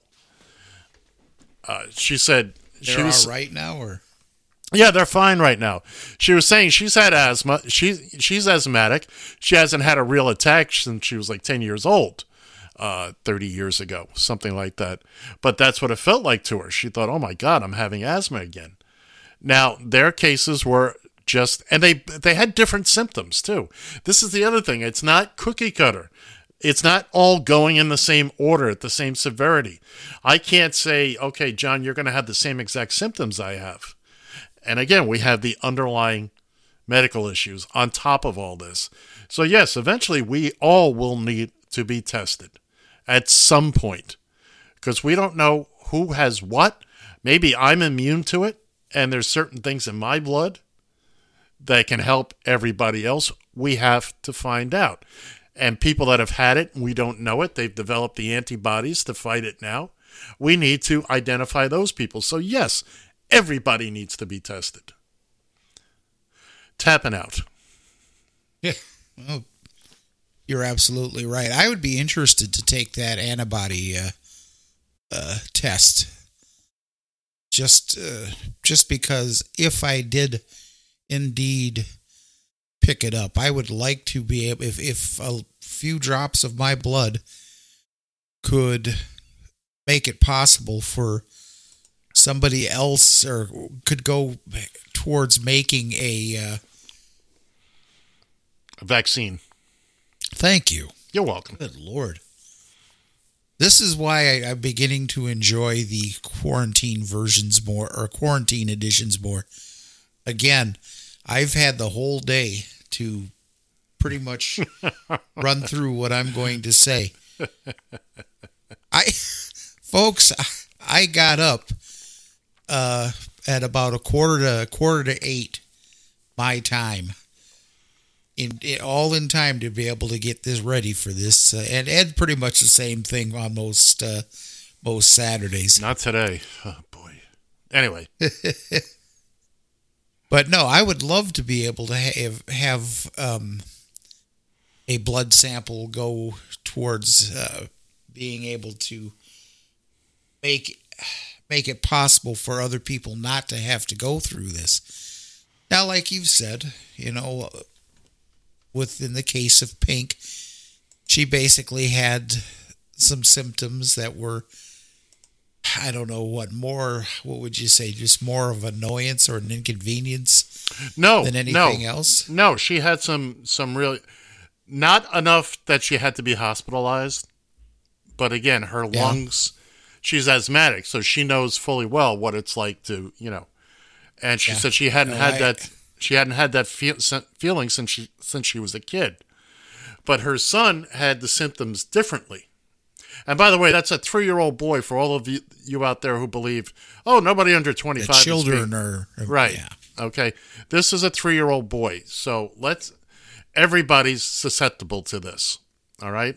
Even if they're not, we have to presume they are. But again, as I was saying, the, the symptoms aren't cookie cutter. They don't come in the same severity at the same time in the same order for everybody. And again, some cases are milder, some obviously are much heavier, where people have to be intubated for weeks at a time to keep them breathing. Oh, and by the way, I'm hearing now, if I interpreted this correct, that there are different strains that affect different uh, different parts of the body. Got me. Uh, well, I was only half listening to this uh, segment we- on, All on- right, stop right there. Then we're not going to talk about it. If if you only half listened, then we're Well, not gonna, we're not going to spread misinformation here. Okay, and I apologize Well, for but doing this to listen, you, John. hold. Well, hold on now. Okay. Hold on. I'm holding. I listened to enough of it to get to get the get the drift of it.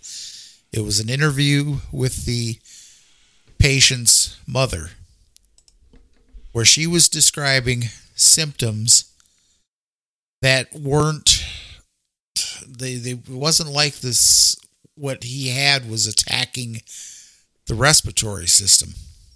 Do you remember where you heard this? I heard it on WCCO radio. Uh, it was in outstate Minnesota, okay. and um, the interview was with uh, with a uh, like I said, it was a woman whose son had come down with uh, some horrible symptom symptomology, which included uh, which included diarrhea actually, which You know, and I, like I said, I, I apologize if, uh, if that I don't have all. I was actually going to go back to the, um, going to go back because they're part of Radio.com where you can go back and listen to the. Uh, Let's let's do that. Uh, do that, and maybe we can talk about it Monday. Certainly next Saturday. Let's get the facts, okay? We we do. I, I apologize, John, but we do not need to be part of the misinformation chorus. Uh, let's let's get our facts Yeah. straight. You've heard me today say it a number of times. I don't have the information in front of me, so I'm not going to speculate on what I think I remember it was. I don't want to do that, and I, I don't feel it's fair to anybody to go, well, I think I heard this. Let's be certain of what we heard. Let's be certain of the details. Because this is not the time. You know, it's not like we're talking movie trivia here. You, No. know, you get it wrong, you get it wrong.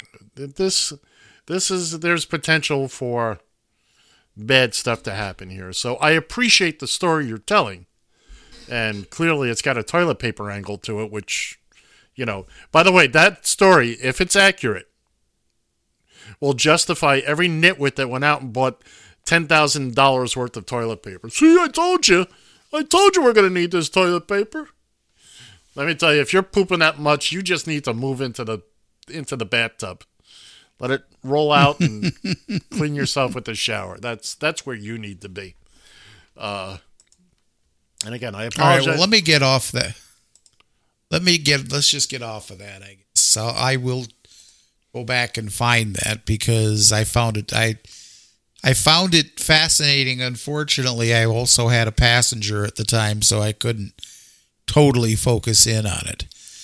Uh, let's go back to baseball. What do you say? I got baseball. I uh, yeah. Um, now uh, you remember we Oh, were talking earlier oh, wait- in the week. Wait a second. Wait a second. See how off our game we are? Say that again. What do you want to do? You want to go what? You want to go back to baseball? Yeah. Emergency bat.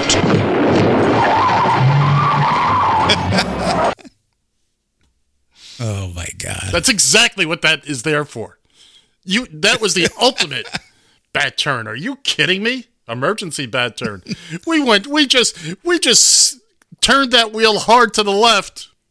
We pulled that, that lever. surprised we didn't roll the car. I'm telling you, we're talking about the deadliest disease known to, in a hundred years. No, no, no. Now we got to talk baseball. Well, it's related.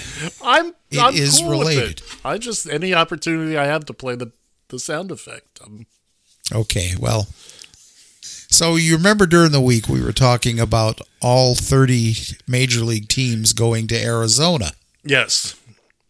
which Yes, was didn't yes. seem sounded like they kind of ra- uh, ran that up the flagpole and nobody saluted. Yeah, it's really a poor idea. Well, now the latest is that now they're considering uh, a realignment, and they want to go. Uh, they want to involve not only Arizona, but also Florida. So apparently, what they they what they want the what they want to do is they want major league teams to go back to their spring training camps and basically run the league out of um out of basically either the Cactus League or the Grapefruit League. Now that's an even dopier idea. Well, I would tend to agree with you. I understand how much you want baseball back, and I get that. I truly do. It would be wonderful to have that kind of distraction. But now you're talking about spreading this amongst two states, including a state whose governor is a nitwit. Right. Because he will insist at that point open the stands up, let the people go watch the game. Next thing you know, we'll have to close off the state, build a wall around the panhandle, and nobody will ever leave again because they'll all get sick and die. Just yep, draw uh, build the wall, build the wall around Florida. Look, Ron DeSantis is one sharpie away from being Trump. All right? Yeah. He'll draw a circle Well- on a map and say it's safe in here. Uh, no, I- I- the the one, the Arizona idea is unfeasible simply because of the amount of people involved. It's not a horrible idea in and of itself, but when you look at the amount of people and the comings and goings, et cetera, et cetera, uh, and then okay, let's just make this juggling act even tougher, and we'll set the axes on fire. See, I used that word that time in the correct pronunciation, axe. And I do appreciate it. And you damn well you do. But that's all Well, we're doing. they- We've incre- we we're increasing the degree of difficulty. Well, part of it, there was a part of it that made sense. Was if they were at their own spring spring facilities. Yeah. Each team has their own springs facility. None of them, I don't believe any of them share facilities. That's not true, but Um, I I don't think I don't think I well I could be wrong. So I, I don't have that. Uh, I'd have to look to see who did, but um, they would basically have their own familiar surroundings. Their own, you know their locker rooms. Their yeah, and they would have they would have some degree of familiarity with uh, with their surroundings there. So, And? and then you're not piling up everybody in Arizona. Oh, in that case, okay, so now you've got uh, a number of teams driving around the state of Florida. On top of teams driving around. Now, in Arizona, everything is more or less within an hour or so of Phoenix. In the state of Florida, it's a lot more spread out. It's a lot Well, more spread out. Here's here's what they what what they provoke they provoke or promoted three divisions, and I I do know this much from from uh, watching spring ball and uh, paying attention to spring ball. Um, you would have three different divisions with each within each league. Uh, the one that the Twins play in, these are familiar uh, opponents uh, in their grapefruit or their spring play. The Red Sox, Uh, it's- I got to stop you. John, John, I got to stop you right there. Okay? This is not about how realigning standings and all that. This is about putting real people in real danger. I'm with you. I would love to see baseball back in some way, shape, or form to pass a couple hours a day. I, I, I 100% agree with you. But realistically, the amount of people look, we're not talking tennis matches here. We only have to move a relatively sh- small amount of people. Okay? Theoretically, Wimbledon could be done. Okay? Because it's it, the amount of people is much smaller. You concentrate them in for 2 weeks and that's that and it- and it's over. Every time a team gets on their bus to go to play a road game. Remember, half of them got to play road games every day. Now they're out there in the world exposing themselves. Well, you mentioned travel, and this is what I was bring why I tried to bring this up as far as divisions within a particular league. Uh huh. Because they tried they tried to avoid that type of travel Uh huh. in the spring baseball because it's it's you know you're bringing you're moving around a lot of people. Right. Now, like I was like I was trying to say in in the uh, divi- or in where the Twins play, these are common opponents that they play ninety percent of the time uh, throughout spring baseball. The Gotcha. Twins play the Red Sox, the Braves, Tampa Bay, and Baltimore. Mm-hmm. I would say, I would say probably at least seventy percent of their games are played with these particular teams. Every once in a while, they go up to the northern part of the state of Florida, and they might play Pittsburgh or something like that. But it's very Where, infrequent. where do the Twins train? uh, down in Fort Myers. That's on the West Coast. Yeah, the Red Sox are over there. Yeah, that's the West Coast. That's that's Mm-hmm.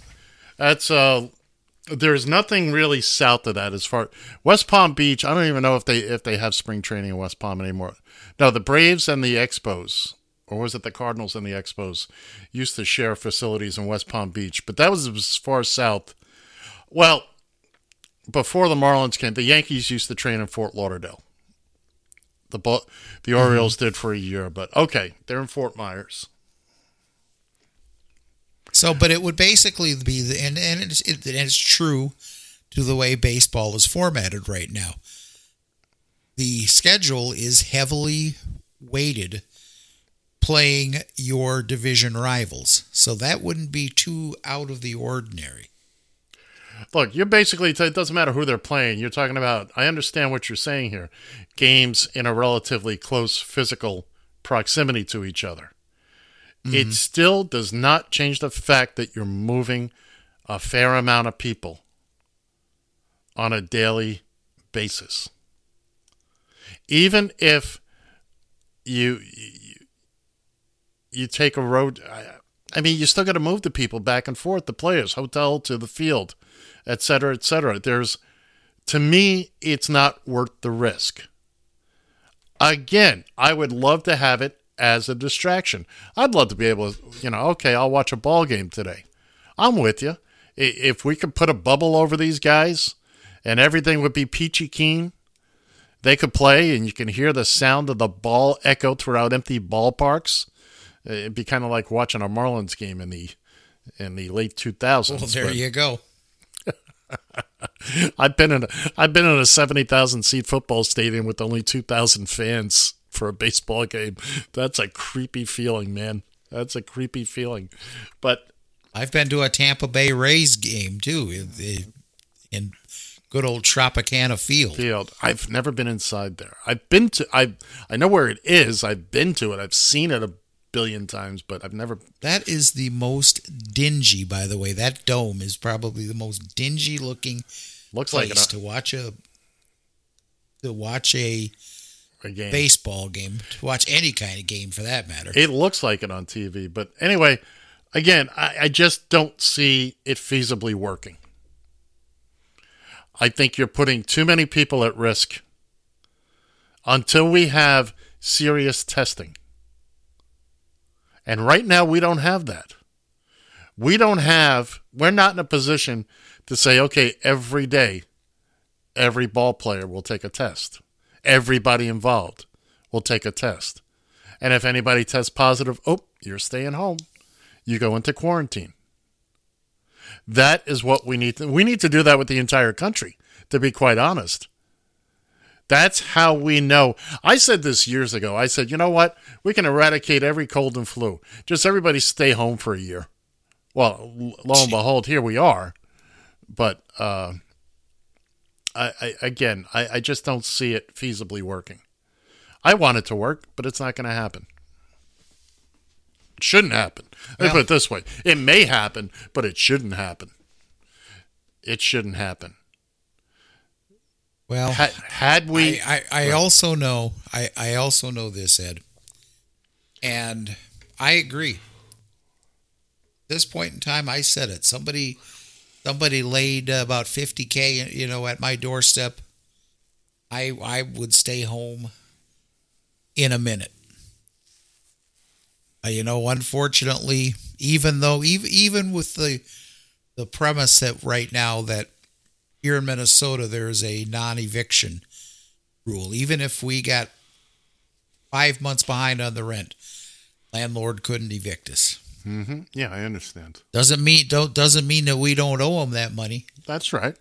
And you know, and how you know, two thousand dollars, two thousand dollars a month. How the hell do you, uh, you know? Geez, can I have like another two years to pay off that? All on right, top John, of John, but that's got nothing to do with baseball right now. well, I'm just kind of going in general, Ed. Well, in general, yeah, it would be nice for if everybody could stay home.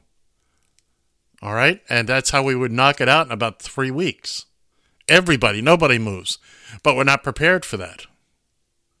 If everybody could lay in all their supplies and we say, okay, kids and kittens, June, nobody leaves the house in June. yeah, we knock it out. But uh, we can't do that. We literally cannot do that. Well, our economy wouldn't survive that. Our economy, you know, this is what I love about that argument. The, so let, let's do this. Let's send everybody out, and every people start dying by the by the tens of thousands. You think our economy is going to handle that? Well, no, it's not. All right then. Ooh, that was a little testy on my part, now wasn't it? Yeah. No, but it would be what your scenario was talking right. Wait, not right now. You're using the scenario that okay, we knew in advance that a meteor was going to strike the world. Oh, I would love strike that. the Earth. I go buy a carton of cigarettes. Oh, I'm waiting for that and, one. And we would, we would find a way to somehow be able to safely seal ourselves up. You know, and hope, and maybe that. Uh, maybe 90% of the population survives this uh, meteor. But when we all come out from our little bunkers, what do we got to? It's we got to like rebuild. The, Look, the economy is taking a hit regardless.